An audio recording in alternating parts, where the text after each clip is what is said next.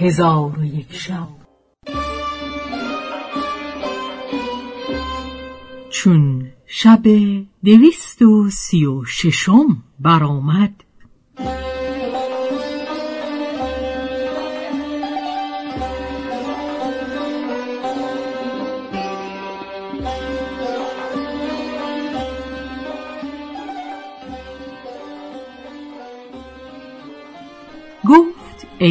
ملک جوانبخت سلطان فرمان داد که خانه بهرام مجوس را قارت کنند وزیر جماعتی را از بحر قارت فرستاد. فرستادگان برفتند و خانه بهرام را بتاختند و بستان دختر بهرام مجوس را چنانچه وزیر سپرده بود به نزد وزیر آوردند. امجد او را گرامی بداشت. پس از آن امجد به اسعد ماجرای خود را بیان کرد و آنچه که با دخترک در خانه بهادر میراخور روی داده بود باز گفت و هر یک اندوه ایام جدایی و مهنتهای زمان دوری را به آن دیگری میشمرد. پس از آن مجوس را حاضر آورده به کشتنش فرمان داد. بهرام گفت ای ملک آیا به کشتن من مصمم شده ای؟ ملک گفت آری. بهرام گفت ای ملک اندکی مهلت ده. این بگفت و سر به زمین افکند. پس از آن سر بر کرده شهادتین بر زبان براند و در دست سلطان مسلمان شد. حاضران به اسلام او فرهناک شدند آنگاه امجد و اسعد تمامت سرگذشت خود از آغاز تا انجام با بهرام باز گفتند بهرام به ایشان گفت ای خاجگان آماده سفر شوید که من هم با شما سفر کنم. امجد و اسعد از سخنان او فرهناک شدند. پس از آن بگریستند. بهرام به ایشان گفت ای خاجگان گریان مباشید و شکیبایی پیش بگیرید که با پیوندان خود جمع خواهید آمد. چنانچه نعمت و نعم با هم جمع آمدند. امجد و اسعد گفتند چگونه بوده است حدیث نعمت و نعم؟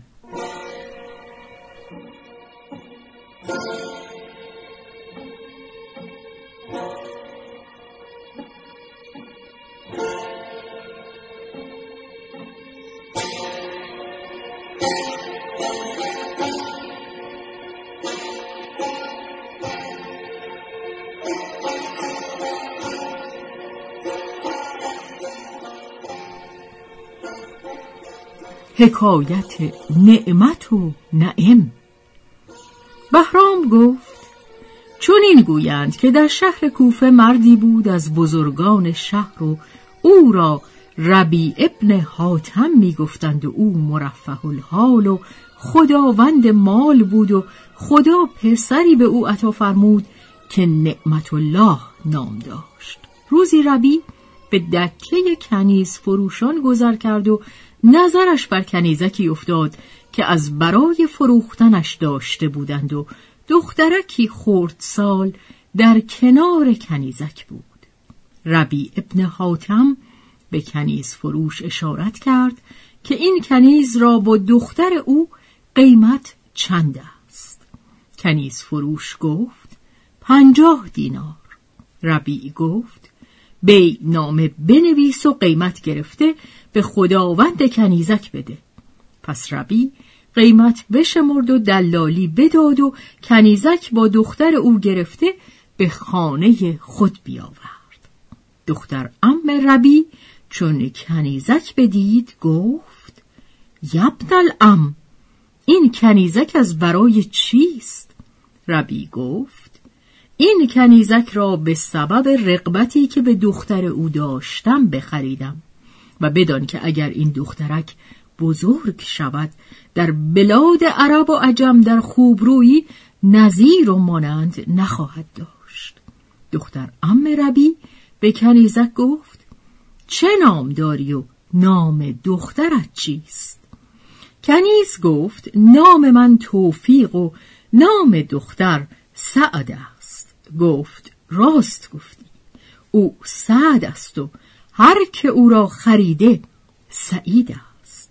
پس از آن گفت ای پسرم او را چه نام خواهی نهاد؟ ربی گفت هرچه تو اختیار کنی. دختر ام ربی گفت نعم. ربی گفت نکو نامش بنهادی. پس آن کودک نعم نام با نعمت ابن ربی در یک گهواره پرورش یافتند تا به ده سالگی برسیدند. و هر یک از ایشان از دیگری نکوتر و خوبروتر بود و نعمت به او خواهر خطاب می کرد و او به نعمت برادر همی گفت. پس از آنکه نعمت به ده سالگی برسید پدر نعمت ربی ابن حاتم به او گفت ای پسر این تو را خواهر نیست بلکه کنیز است که به نام توش خریدم تو او را پس از این خواهر مخوان.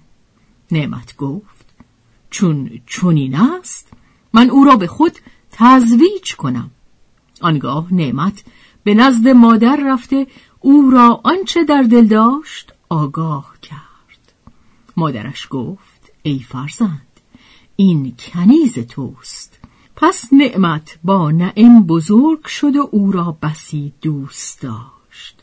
چند سال بر ایشان بگذشت که ایشان را حال بدین منوال بود و در کوفه کنیزی بهتر و خوبتر از نعم به هم نمی رسید و او قرآن و خط و سایر علوم بیاموخت و شطرنج و همه گونه بازی نیک می‌دانست و در آداب تغنی و آلات طرب مهارتی تمام داشت.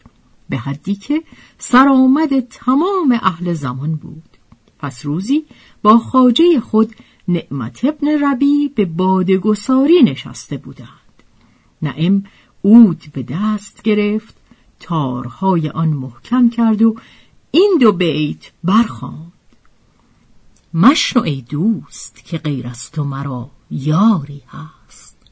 یا شب و روز بجز فکر تو هم کاری هست. به کمند سر زلفت نه من افتادم و بس که به هر حلقه موی تو گرفتاری هست.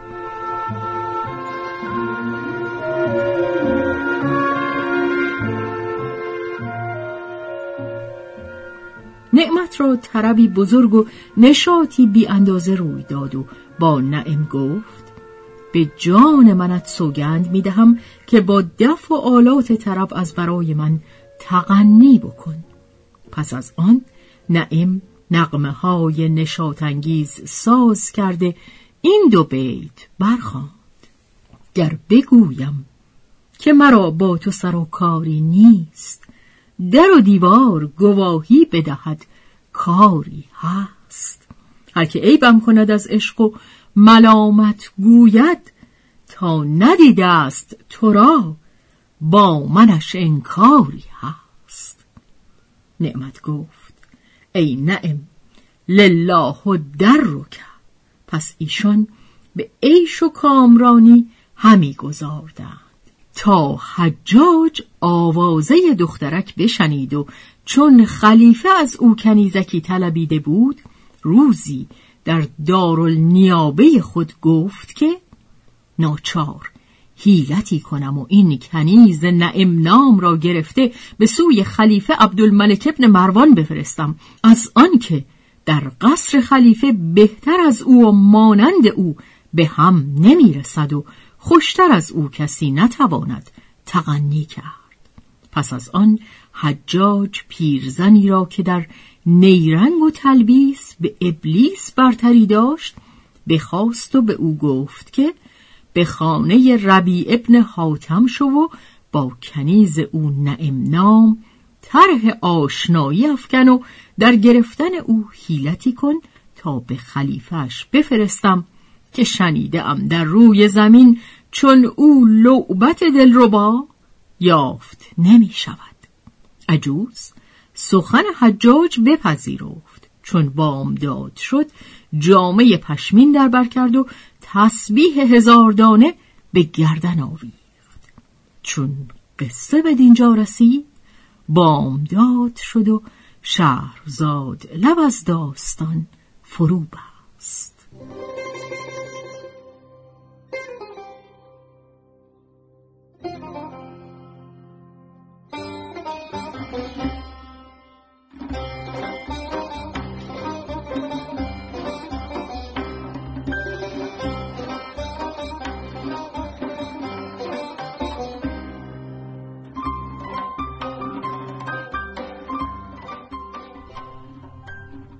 روایت شهرزاد فتوهی.